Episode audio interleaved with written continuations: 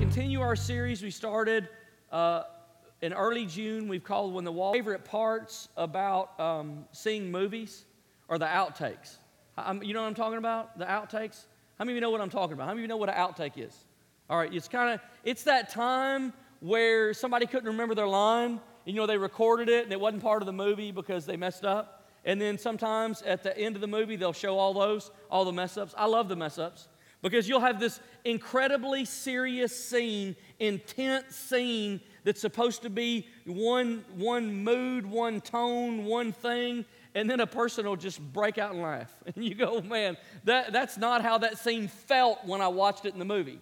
And so I love to watch the outtakes. It's, it's kind of where when a person um, feels the wrong thing at the wrong time. Have you ever felt the wrong thing at the wrong time? It, it, you have a memory of that? You ever felt the wrong thing at the wrong time? It just didn't fit? Uh, when, I, when I was a kid, and I suppose if I'm honest, even now sometimes, sometimes my giggle box will just get stirred up. Anybody, anybody know what a giggle box is? Am I using words you're familiar with? My giggle box will kind of just get going, and usually it's at the wrong time, like when you're not supposed to laugh. When things are sometimes the most serious, like I, I lose it. Uh, that's not really, and, and, it, and it's not helpful, to be honest with you, because people don't know why you're laughing and they think you're laughing at them and, and all this. When I was in school as a kid, I'd get in trouble, and the teacher, you know, West, back there, you, why are you laughing? You were, nothing's funny. Oh, and when they said nothing's funny, it just sent me into a rage. It was so funny when they'd say things like, nothing's funny, and their face would get all like that, and it just sent me in, into hysterics. And uh, it was not helpful in school. It was not helpful in those times. And so my giggle box would just get going. I can remember we went to a little church, and I can remember our pastor was, um, was doing something, and, and he was a, a, very dramatic guy. I mean, he was overly dramatic. One of, the, one of the many pastors we had when I was a kid. He was a young guy. I think it was his first church and he was telling something about some kind of celebration we're going to have, and he was making all these faces, and he was doing all this. And I can remember sitting there. You ever, you ever start to laugh so hard that, that, that your body wiggles like jello? You know, you just go limp, you don't have any strength in your body. And I was just rocking in the pew like this, just laughing, trying to hide it, look down. And, and I could just feel it coming up. And all of a sudden, I let out this scream of laughter, like that, when I was maybe 10 years old. And I'm just going to tell you, in a church of 30 people, there's no way to hide that. It's not, it's not going to be like, oh, oh, oh. It's, there's no way to hide that. And so I took off running. I literally panicked and took off running and I ran across to the Sunday school building, know what it is. And I went in the bathroom just crying, laughing, and, and I put water on my hot face, my little hot red face. And I tried to cool off. And I came back and I was so embarrassed. But look, let this be a lesson to you. You laugh at the preacher, you become one. See how that works? So let that be a lesson to you. Don't be laughing at me today. But in Nehemiah chapter 8, this is what happens the people feel the wrong thing at the wrong time. Now, if you have your Bible, Nehemiah 8, verse 9 and 10, we'll look at it together in a few minutes. This summer, we've been, uh, if you're a guest today, or maybe if you've been out traveling or something, let me just catch you up for a minute. We've been studying the book of Nehemiah. Nehemiah is the assistant to the king of the world, who's the king of Persia, 50 million people in the great Persian Empire. Nehemiah is the assistant, and he is a Jew, not a Persian, but he's found favor with God and favor with the king, and he's become the assistant. The king's given him permission to return to Jerusalem, which is the capital city of the Jewish nation, and to, and to help uh, in, the, in the rebuilding of the city because it had been decimated by the Babylonians and most of the people have been carted off into slavery. So Nehemiah returns, and he's now the governor of Jerusalem. And uh, that brings us uh, to, to Nehemiah chapter 8. Now, you've heard the phrase, um, uh, timing is everything. You familiar with this phrase, timing is everything? That is certainly true in chapter 8. There is no way you will understand the power of what's written in Nehemiah chapter 8 unless you understand the timing. So we've called this series The Walls Are Gone because Jerusalem has fallen under the judgment of God because of their sin. The Babylonians have come in, God withdrew his hand and let Jerusalem have, let the Jews have what they wanted. They didn't want God, they wanted something else, so God let them have it. You can have what you want. And they got what they wanted. And the Babylonians came in and took them over, took them off to slavery, flattened the city, And so now Nehemiah's back. God is doing a great work of renewal and restoration in the city. And the walls are, we said the walls are gone. By chapter 8, the walls are not gone anymore.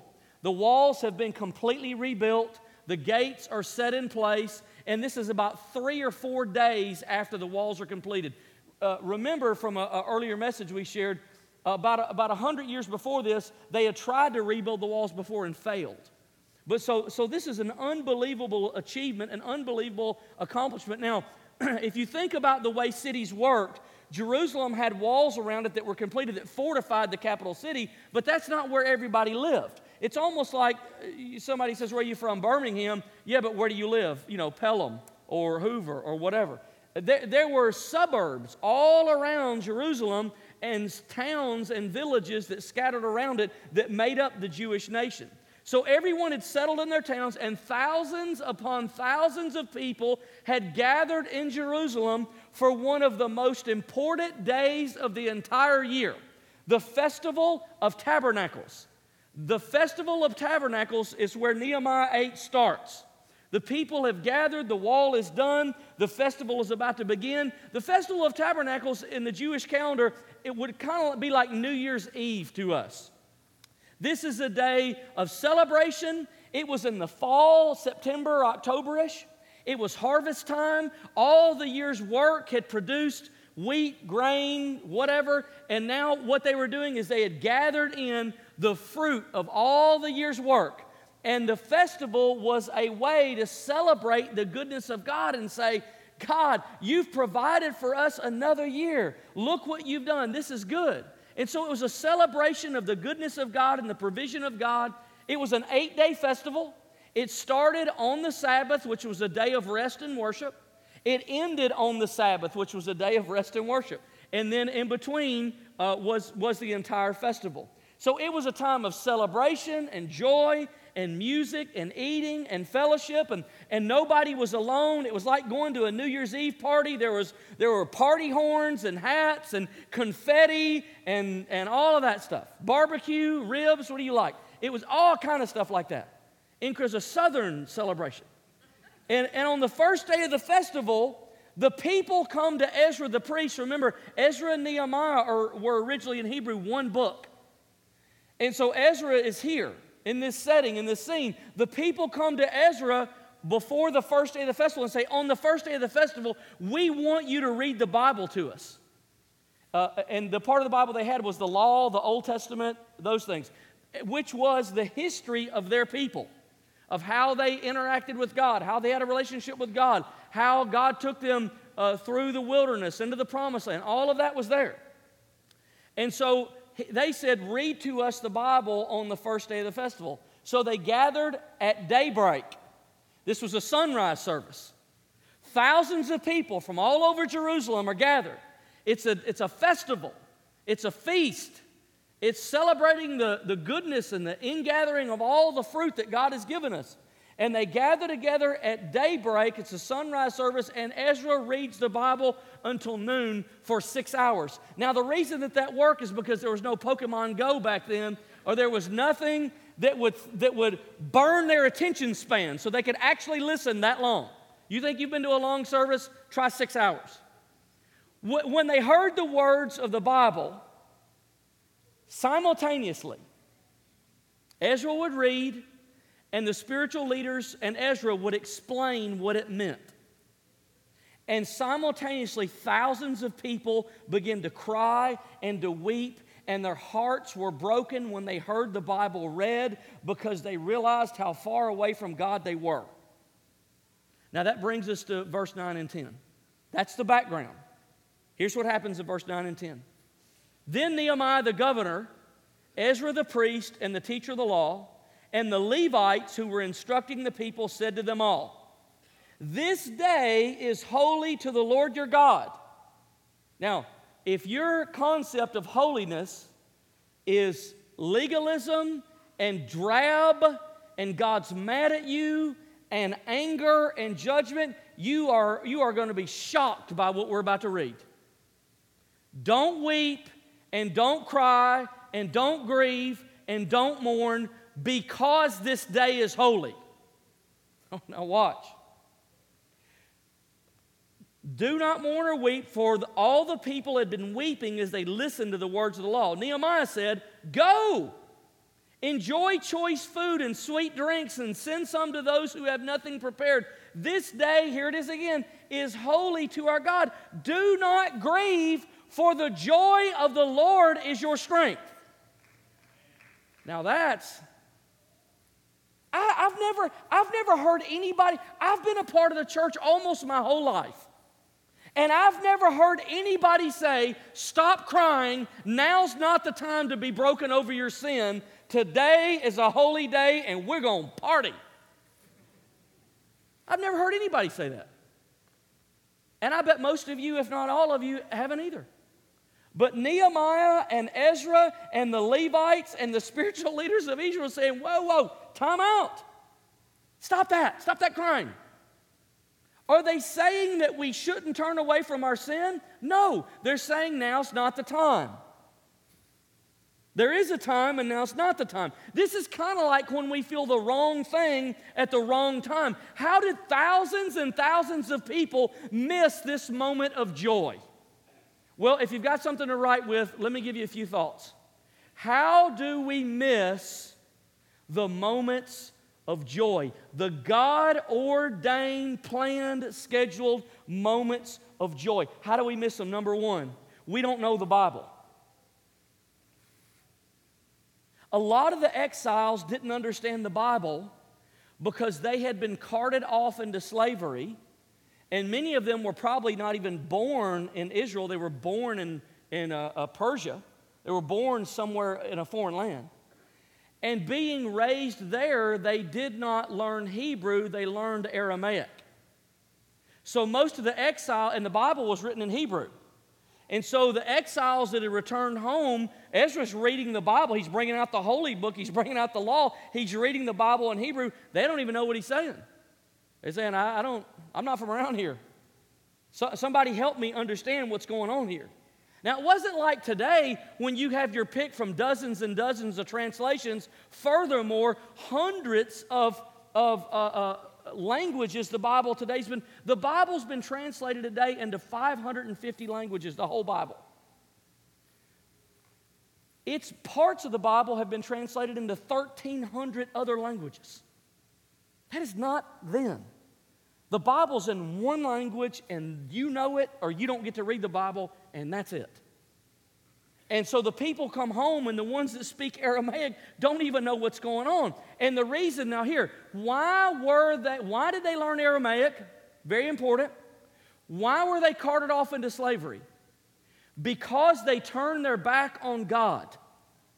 Now, watch. This is always what happens when we turn away from God. We become slaves to something else and we learn a new language.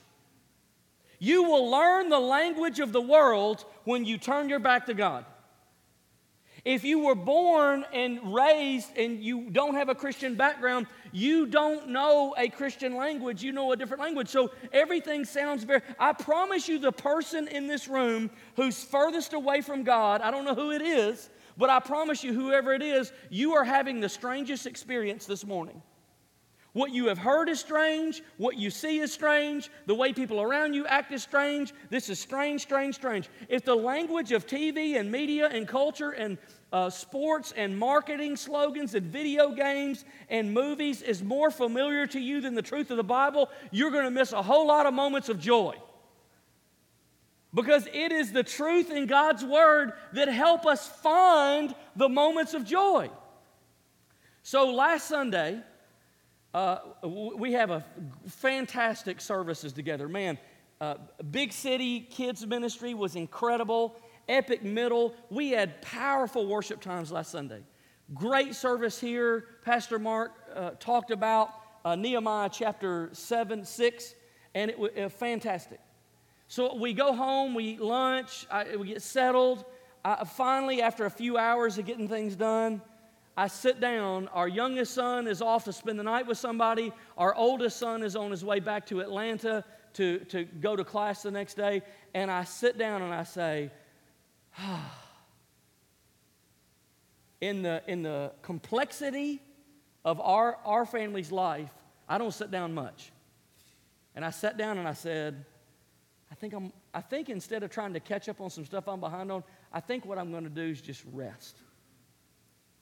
And about 10 minutes later, I get a text, and my son texts me and says, I had a wreck. Well, what? What? Don't text me. Call me. what? Are you, are you okay? Where are you? I'm, I'm on the Georgia Alabama line. What? what? Are, are you okay? Are you hurt? I think I'm okay. Oh, God, I think I'm okay. What is that? you, you, you've been in an accident. You're traumatized. And so I, so I get my shoes on, I'm on my way. I drive over there, drive to the Georgia Alabama line. I pick him up and go through all of this stuff. And it was, you ever just had one of those moments where it, you say, if I could pick the thing that would make our life the most complicated right now to happen, it would be that, and then that happens? You ever had one of those moments? That's what happened. And I thought, oh, yeah, yeah. And, and so the, the good news is 100% safe, walked out of the accident, not a scratch on him Cars die, you know, cars go away. We won't even remember it, but what we will remember is if he was hurt and he's not. That's the good news. So I brought him home, got him settled. Hey, man, why don't you just come home and rest? Let's, let's just make sure you didn't have an impact somehow and you don't know it. And so we did all that. And, and as the complexity of the issue just wore on me and wore on me and wore on me, I thought, and he's texting me, he says, What are we going to do? And I said, I got to be honest with you, I don't really know what to do. This is very, very complicated. It's complicated our life, and I don't know the end. I don't know what to do. And so I just began to, uh, how, how would we say it? Uh, what, what would be the right Greek word for it? I begin to complain. you know what I'm saying? I, I think I might have thought a few curse words. I didn't say any, if that helps anybody. I don't know if that's the same sin, if you just think them. But I was pound sign, exclamation point, star.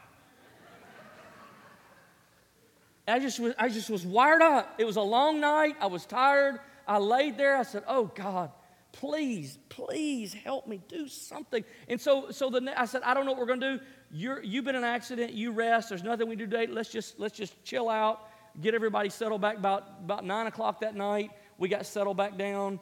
Uh, and our youngest son's sugar was all messed up. It was just a long night.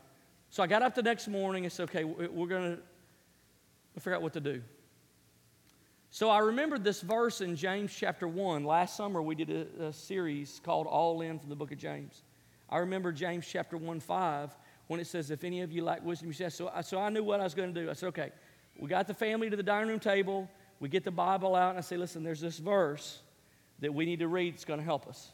And so what I was thinking is, uh, this is going to be a great opportunity for our whole family to see how God helps you and, and all of this and, and they really need that. So let's put the Bible out there. And, and, and, and here's what the verse says in James 1 5. If any of you lacks wisdom, you should ask God who gives generously to all without finding fault, and it'll be given to you. Now, for some reason or another, when I read that verse, my, I was trying to read that verse, but for some reason, I started reading at the wrong place. And I started reading verse 2, Consider it pure joy, my brothers and sisters, whenever you face trials of many kinds. Because you know that the testing of your faith produces perseverance. I said, okay, it's not what I was looking for. I want you to help them. and, I, and I said, okay, all right. That's for me. And I looked at my family and said, if I'm honest with you, I'm having such a hard time calling this joy. I'm like really struggling. For all of those of you who say, I don't know why when pastors sin, they don't ever just repent, today's your day. I repented. And my repentance was over my lack of joy. And I said, God, uh, I thought, uh, I'm really struggling with this thing and calling this pure joy. Couldn't we call it polluted joy? Could we, is there something, work with me here. Can we negotiate? No negotiation. So I said, my first prayer was, God, I'm sorry that I don't see things the way that you do. And I'm sorry that I'm not seeing the joy in your activity in this moment. I'm having trouble considering this joy. Now, look, that can feel very like not sympathetic on God's part.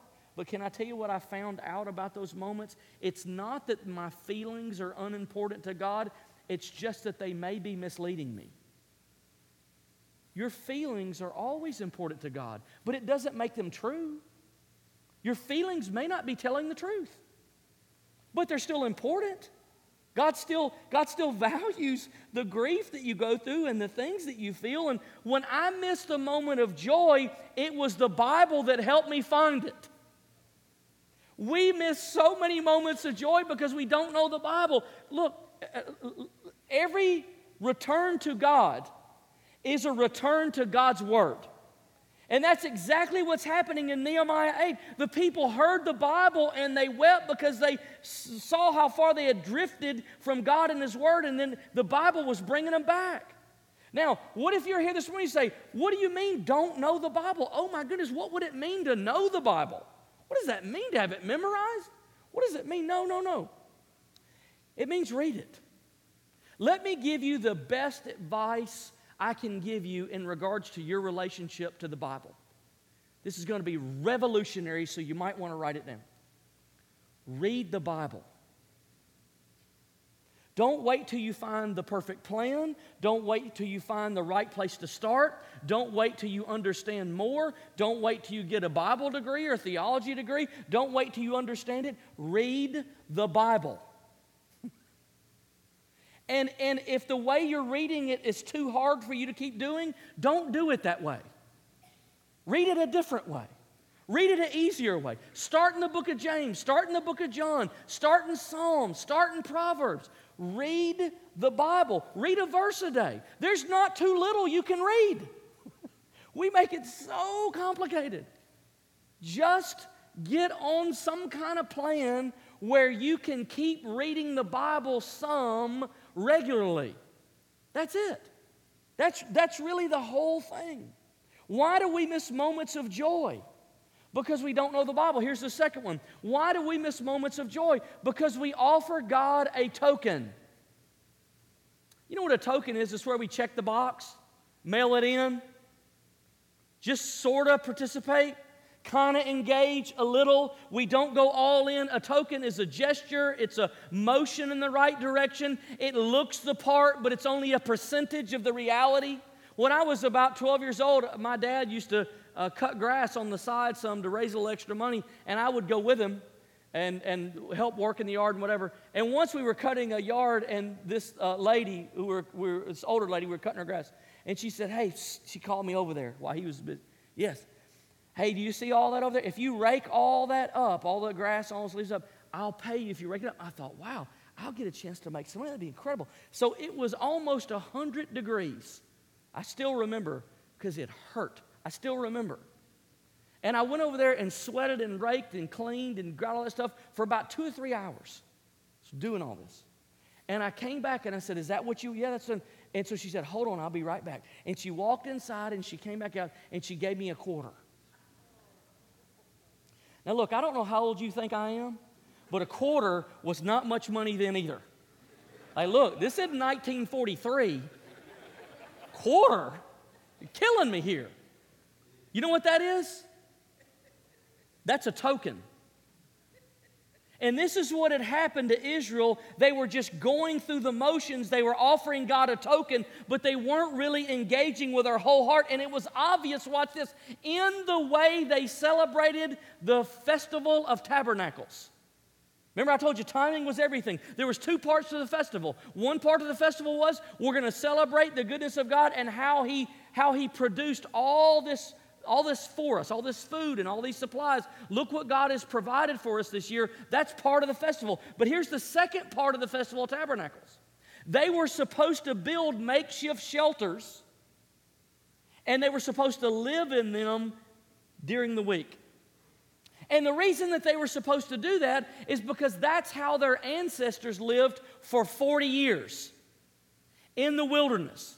For 40 years, their great great grandparents, when God broke them out of slavery in Egypt and brought them to the promised land, in between slavery in Egypt and the promised land was 40 years of wilderness life, and their shoes didn't wear out, and God dropped manna from heaven and provided for them. And the festival of tabernacles was about remembering the goodness of God and seeing his people through the wilderness and providing food and shoes and shelter. And they were supposed to go live in those tabernacles tabernacles uh, that they built outside those little, those little tents because their ancestors had no home, they had no land, they, they, they had no identity.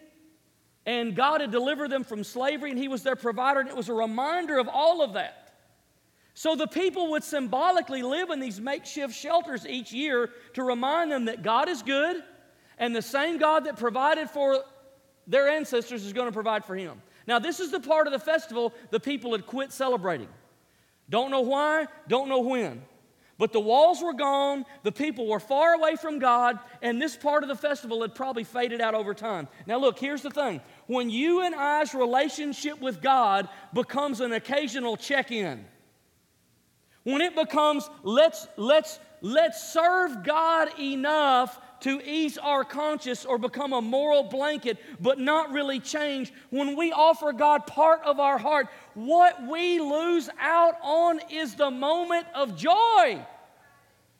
That's what we miss. We miss moments of joy. Whether you've been a Christian for a few months or you've been a Christian for years, think about it like this Are you living up to what you know?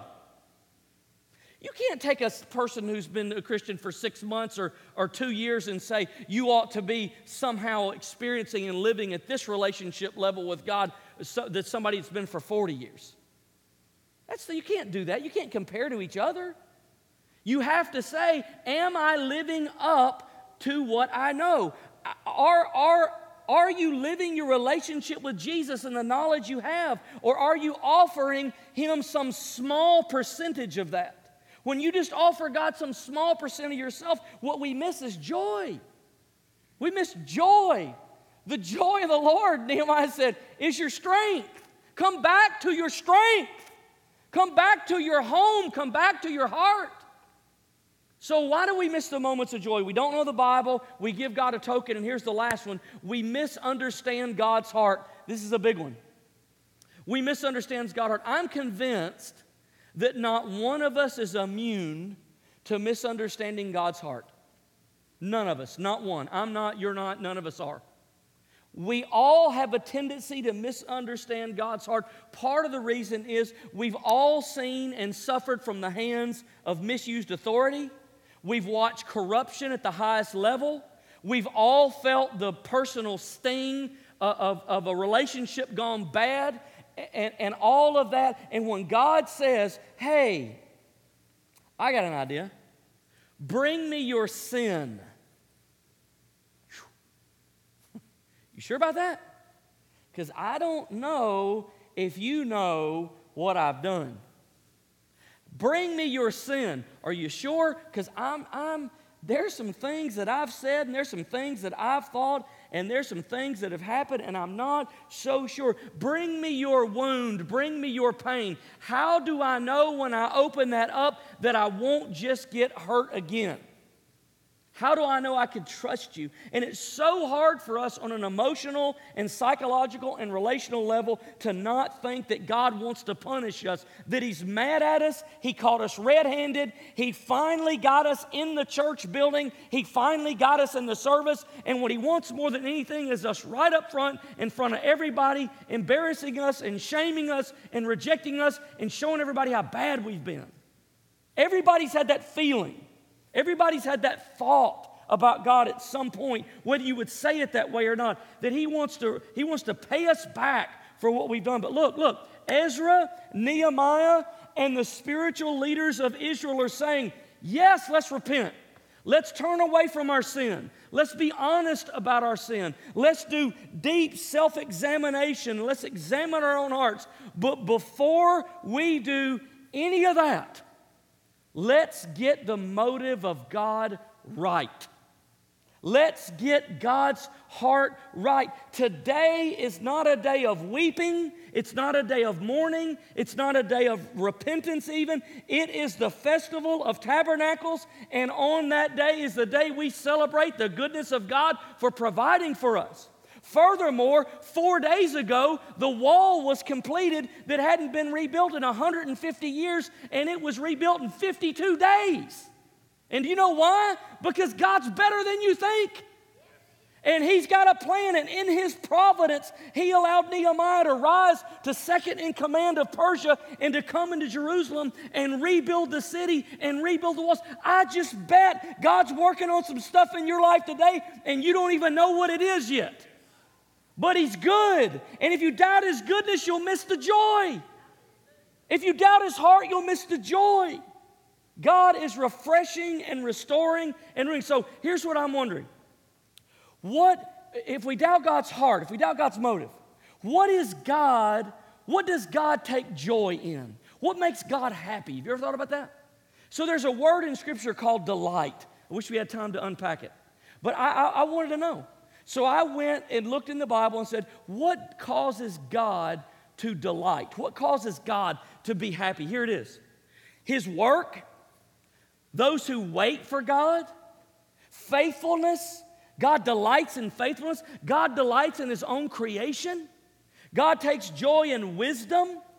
He loves people who are innocent, who, who don't hurt one another, a blameless walk. He took delight, the New Testament says, in His Son. This is my Son who I am well pleased, and He delighted in Him. Obeying the voice of the Lord. You know, God loves it when you just do what He wants you to do. Loving kindness and justice and righteousness, God delights in. But look, here's one I found that's incredible God delights in you.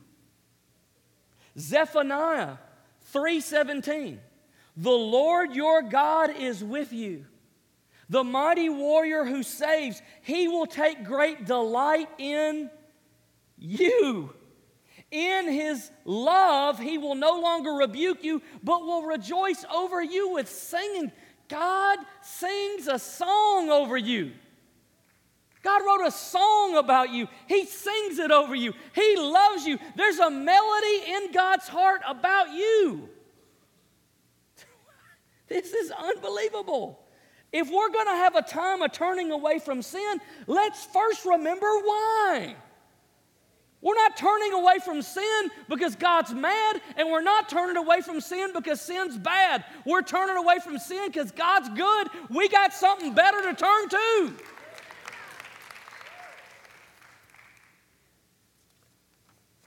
The Festival of Tabernacles was important because it reminded the Jews that the same God that provided for their ancestors was providing for them.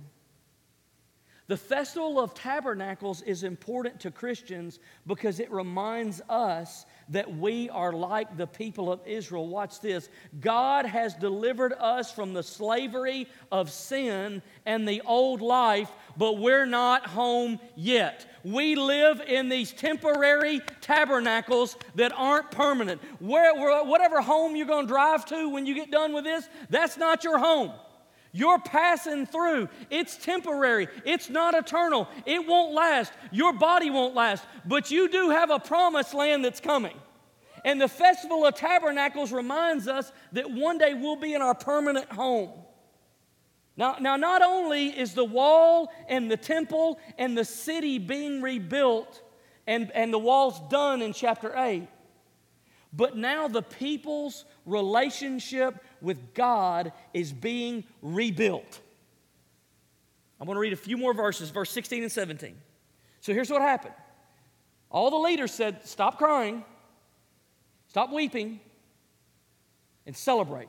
Go to your homes, go to your families, go to your neighborhoods, go to your towns, kill whatever you got to kill, cook it right, eat and party. Because today's a day of joy. So watch this. So the people went out and brought back branches and built themselves temporary shelters on their own roofs. Uh, the, the construction, the architecture in Jerusalem at the time would have been flat roof. And so most people, to get a breeze, would have built their little tent on the roof or in their courtyard. So, so that's the picture we see. uh, in the courts of the house of God, in the square by the water gate, and, and the one by the gate of Ephraim. The whole company that had returned from exile built temporary shelters and lived in them. From the days of Joshua, son of Nun, until that day, the Israelites had not celebrated it like this. Oh, this is a, this is a celebration like Israel hadn't seen and their joy was very great. Can you imagine how powerful this moment was to this city? Everywhere you looked, as far as your eye could see, were little, were little tents and little tabernacles and little shelters, little makeshift lean tos on rooftops, everywhere you would look. All over Israel. Can you imagine the message that that sent? The people are not partially engaged with God anymore, they are fully engaged with God. It, it, would be like us waking up tomorrow morning and, and pulling up our phone and looking on Facebook and seeing pictures that people have begun to post pictures on Facebook because for some reason people in America were starting to come back to God and they were driving crosses into their yard. And you would go by businesses and see crosses, and you would go by Capitol buildings and see crosses, and public buildings and see crosses. Can you imagine the joy that would happen if this country turned its heart back to God? Can you imagine what would happen if simultaneously people started to come back to God and just post crosses everywhere? That's what these people see, that's how it looks. They had lived in spiritual dryness and fear, and they'd lived in slavery and bondage. And after all these decades, the long night is finally over. The people are coming back to God. And this would be like this would be like seeing that revelation in America of, of crosses or some Christian symbol being posted everywhere. It would resonate so deeply. This is what renewal is. Renewal is rediscovering some things that we've drifted away from. It's like cleaning an old painting and finding some long forgotten colors in it. We're just at the beginning of renewal. God last fall started a work of renewal in this church. And we're just at the beginning of it. We're seeing the beginning, the baby signs of it. We're seeing lost people find Jesus and found people find Jesus again and it is joyful. it is exciting. It is incredible to see what God's doing. So, so here's the thing James chapter 1, verse 2, I read that and God says to me, Count the trials of life as joy. If you read to verse 4, he tells you why you should do that. Because joy gives you, gives you the ability to persevere, and perseverance, as it does its work in you, makes you mature. Okay? So, why does God want you and I to count trials as joy? Because the only way you're going to become what God wants you to become is just going to take some strength for you to do that. And where are you going to get that strength from? The joy of the Lord. The joy of the Lord is your strength. Our worship team's coming, and we already sang this song, but I wanted to sing this song again. And I, I wanted to read the words to you. Uh, we sang it during, during worship earlier, but I wanted to read the words to you because today's a day where what we heard earlier is exactly right. God is inviting you to Himself. He's inviting you to turn away and to turn to Him and to celebrate and, and to know His love. God so wants to reveal His love. God so wants to over, overwhelm the fear and, and the struggle we feel with the love of God. And when, when all of Israel gathered together in Jerusalem and the people began to worship and sing and, and uh, celebrate together, there was great joy in that city. How strong do you think Israel was after the celebration? Now, there was a time to turn away from sin. If you read chapter 9, there's a fast. And we deal with sin and we deal with those things. But we deal with them because we understand the goodness of God. And we understand what He wants. He loves us. Cares about us. He cares about what happens to you. He sings a song over you. So, this song, The Joy of the Lord is My Strength, we're going to sing it again. Can you put the words up? I want you to see the words. Though the tears may fall, my song will rise, my song will rise to you. Though my heart may fail, my song will rise, my song will rise to you. While there's breath in my lungs, I will praise you, Lord. In the dead of night, I lift my eyes, I lift my eyes to you. Though the waters rise, I'll lift my eyes, I'll lift my eyes to you. While there's hope in this heart, I will praise you, Lord. The joy of the Lord is my strength. The joy of the Lord is my strength. In the darkness I'll dance, in the shadows I'll sing. The joy of the Lord is my strength. When I cannot see you with my eyes, let faith arise to you. When I cannot feel your hand in mine, let faith arise to you. God of mercy and love, I will praise you, Lord. I just want to say something to you today. God is good. And today is a day where He invites us to celebrate His goodness. And, and uh, go ahead and stand with me this morning. In just a minute, we're going to sing this song. And as we sing it together and you begin to celebrate the goodness of God, as you begin to put your eyes on Him and sing, I'm telling you, you are going to feel. Uh, uh, you are going to feel strength come across this church. You're going to feel a, a celebration of the strength of God coming on you. The problems that look pretty big when you came in are going to look a lot smaller when you're done celebrating the goodness of God. So, would you do that? Would just lift your hands for a minute before we even start the song? Would you just begin to pray and say, Lord, you are good. I declare today you are good. In spite of what I feel, in spite of what I see, in spite of what I know, in spite of what's going on in our world, I declare today that God, you are good. You are good and you love me and you love us and you take joy in you take joy in forgiveness and you take joy in restoration and you take joy in in, uh, in celebration. You take joy in forgiveness. You take joy in renewal. Or you take joy in these things. And so today, Lord, we stand together and we sing. The joy of the Lord is our strength. The joy of the Lord is our strength. Say it with me. The joy of the Lord is our strength. The joy of the Lord is our strength. The joy of the Lord is our strength. Come on.